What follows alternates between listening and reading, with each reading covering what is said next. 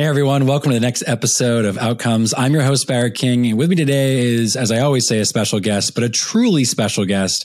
Rob here is the uh, Director of Strategic Partnerships at Salesken. But what's cool about it is I've known Rob for a long time. We've had a relationship through uh, mutual in kind of intersection of our careers years back. We've stayed in touch. I consider him a mentor, a friend, a guide in all things partnerships. And so a truly special guest today. Welcome to the show, Rob. Yeah, thanks, Barrett. I appreciate it. And I always enjoy our chats. So I am super pumped to be here and let's let's just have a chat about partnerships and all the fun things that we've talked about and learned about over the years. I love it, man. Yeah, we we actually have had a version of this conversation, I'm sure, probably a hundred times. But with the show, yes, you know, we're going to get into the details of it today, right? So we're going to get like the kind of nitty gritty of it. I'm going to ask you the first question that I always start off with, which is, what does partnerships mean to you? And you said it's about efficient growth do you want to change it, modify it? Floor is yours. No, yeah, I think that's that's exactly what it is. You know, direct channels are getting more and more pressure. Um, their efficiencies are going on a downward slope on a continuous trajectory, and then you know partnerships have always been efficient to a degree, but you know the technology and the the dollars that are going into it are making it even better, more efficient, more uh, quicker to to to realize value. And and what I mean by that is like know, I, I, mean, I think it took HubSpot what seven years by the time it got to 40% of its net new ARR through the channel. You know, those expectations have completely changed. Boards are like, okay, so in a year, 18 months, you're going to be at that, right? Like, right? You're going to, your channel's going to be producing 40% of our revenue, right? like, that's a huge difference. So that's what I'm talking about. It's like efficiency is is the, the overlay on top of a go to market and it produces durable businesses. And that's what I, that's how I like bringing value to a company. So what's cool about that, I love that you talked about the durability component because I think, and you're right. I, I talk to a lot of folks that say things like, how fast can you get there? And what's the quickest ROI? And I think speed is important, but longevity, sustainability, and the integrity of having something that is sturdy makes all the difference, especially when you're talking about, like you just did, early VC or, you know, kind of that early board stage where you're getting input from so many other stakeholders toward your growth trajectory. For, for listeners' sake, everyone so you're aware, Rob's done this five times. He's been the founding you know, kind of initial, if you will, hire and really the leader of how do you build a program that scales, it's durable, it's effective, which is why I'm excited to talk to you today, my friend. So um, let's do that real quickly. So you've done this five times. What is mm-hmm. it about starting off that gets you so jazzed? Because you do that intentionally. Like it didn't just happen. You're seeking out opportunities to be first boots on the ground, you know, build from the ground up leader of these programs. So what about that framework, that timeline, that stage of sophistication is so interesting to you?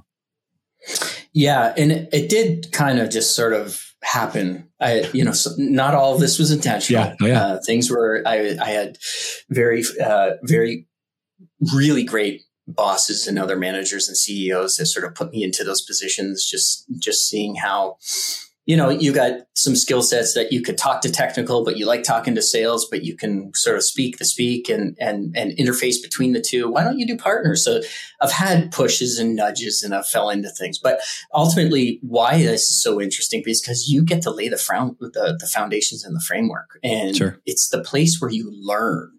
and I want to learn. I want to always learn. I want to get in there and try a new experience. And that's what's really, really uh, satisfying, right? But you get to go in there and uh, tackle some pretty big challenges and do things in a way that um, requires you to really have a wonderful view of the business. So, um, what I think I start to gravitate towards and so on, and I think the other people in this position is when you're the first hire, a lot of times you'll you'll be pressured to go in and go, I'm telling you, we have so many partners lined up for you, Rob. You just got to go in and execute. And here's the number one tip I can provide. Don't go in and take at face value what others are saying about what partnerships you have, what success you're going to have, what you're going to see, what you should do. Take the time, if you have the time, do it quickly, but take the time to truly understand every aspect of the business. When I mean, when I say that, I mean the core economics, the unit economics of the business. I don't know how many times I've gone off, I have done this. I've gone and built a program because they're like, just go do this. This is the way we're going to do it. We need to, and I go off and do it. And it totally ends up being the wrong thing for the company. You go down a path and everybody spent this time and energy. And where did you get? Right. I built one program where I, it was the number one producing channel. It brought in millions in, in revenue.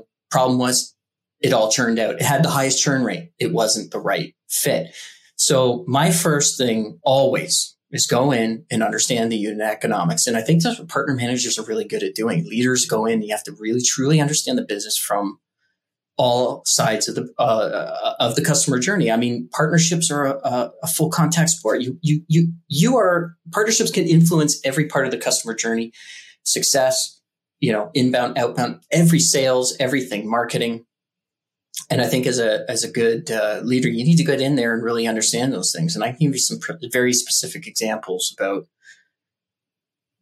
where I've gone wrong in, in that and what I've learned to do that. So, um, but you have to do that because at the end of the day, you got to pressure test the things you're hearing. So, hey guys, great, I hear this. That sounds amazing. Let me just understand the business and the unit economics, and let me see if that pressure test uh, holds up against what you're telling me. So, for example, I've been in a situation where I'm going to the company. It's like, we must do this strategic alliance, go. And so I start to look at the unit economics, and that strategic alliance is really geared towards like top of the funnel and inbound. And I look at the unit economics, it's like, we've got an amazing inbound funnel. Like, it, it's producing so well. Let's take a look at the success side. Success. Ah, you know what? We've got like 50% retention. It's not great. It's not looking good. But when I look at look into it further, the customers that have three or more integrations are renewing at 96%. Hmm. And those same customers are have an ACV 3x higher than somebody that doesn't have an integration. They use the products 4x higher and they have an LTV 4x higher. I said, do we want to add 5% to this amazing inbound funnel? Or do we want to fix retention by 20%? What's going to produce a more durable business, right? Yeah, to your point. The unit economics. So that's a case where it was like, wait a minute, we maybe we shouldn't go down that path. Maybe we should actually focus on partnerships in the success part of the journey that's really struggling. Yeah. And well, that's interesting yeah. though, because so what's interesting about it is this idea of taking a step back and looking at the holistic approach of how partnerships fits into the go to market. And it's, uh, we started on this kind of topic a little bit, but I, I want to dig in. There's a lot of folks that say, come here and build me a world class partner program, but the mechanisms toward what levers to pull, and more specifically to your point, the efficacy of where by pulling those you can drive impact is fundamental. Categorically, if you don't actually spend time understanding the business going in, I mean, I, I hear you here, then you're setting yourself up to fail because you're just going mm-hmm. to be an operator that pulls a lever. You're like a, um, picturing a slot machine, like you're sitting there just pulling the lever over and over again and hoping that you get the right, whatever it is, three cherries or something. I don't, I don't know. I know I've seen that before somewhere.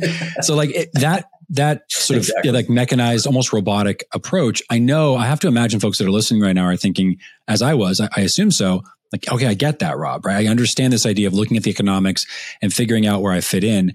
I've got two questions that immediately come top of mind. One is, you know, probably where do I get the educational background on that? And I would say like go and read some books, go and try, go and listen to your mm-hmm. leaders, you know, do it at the own company you're at right now before you take a leap and learn from those around you. The part that I want to ask your feedback on is if I look at this and I say like your example, right? They want me to go and source net new. They think net new is the way of the future. And yet I know that the impact I can drive there is not as significant as perhaps they're maybe expecting or, or assuming. How do you navigate that conversation? You're not hired yet, or maybe you've, you've already signed on the dotted line and now you're dealing with it. But how do you in those early days navigate this idea of the, the directing, directing them to say, let's actually not focus here on net new. Let's focus on retention, expansion, and the stickiness index, if you will, of our customer, because we actually get a better ROI from partnerships at that end right now. And I would imagine mm-hmm. I'll actually phrase a question here that in today's market, right? So for those listening, this is, um, it's like the end of April 2023. The market's kind of interesting. It's a little bit all over the place. Folks are talking a lot about customer retention in particular in SaaS. So maybe you'd have attention today because you talk about the thing they care about. But mm-hmm. let's just anonymize and say, how do you take your knowledge, right? Your observations you've just described to me and make it actionable enough and compelling enough that the operators that are running this business say, Rob's right. I should go and focus on partner impact on customer versus net new.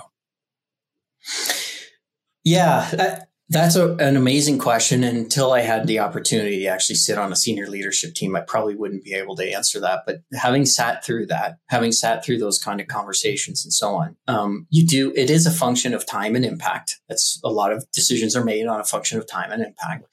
And um, overall, tying those time and impact uh, outcomes to the overall goals of the company. So as long as you have a very good, clear understanding, and as long as the company has a good, clear understanding of its uh, core unit economics, what the goals are, where, what you're trying to achieve. Um, I, I always picture it as like where where as the new person coming in and introducing a new motion into a go to market, where can I have impact the fastest?